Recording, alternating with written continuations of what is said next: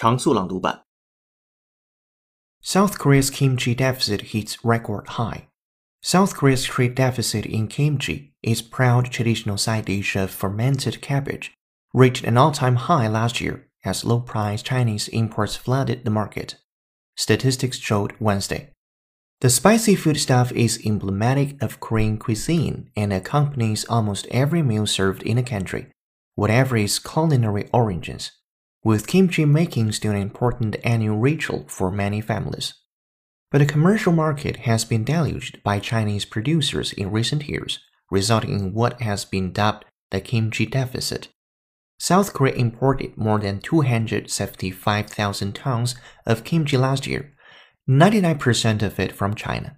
The Korea Customs Service said, and exported just over 24,000 tons.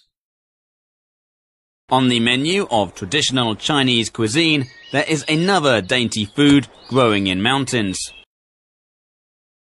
On the menu of traditional Chinese cuisine, there is another dainty food growing in mountains. It is burdened with debt and a deficit in its pension plan.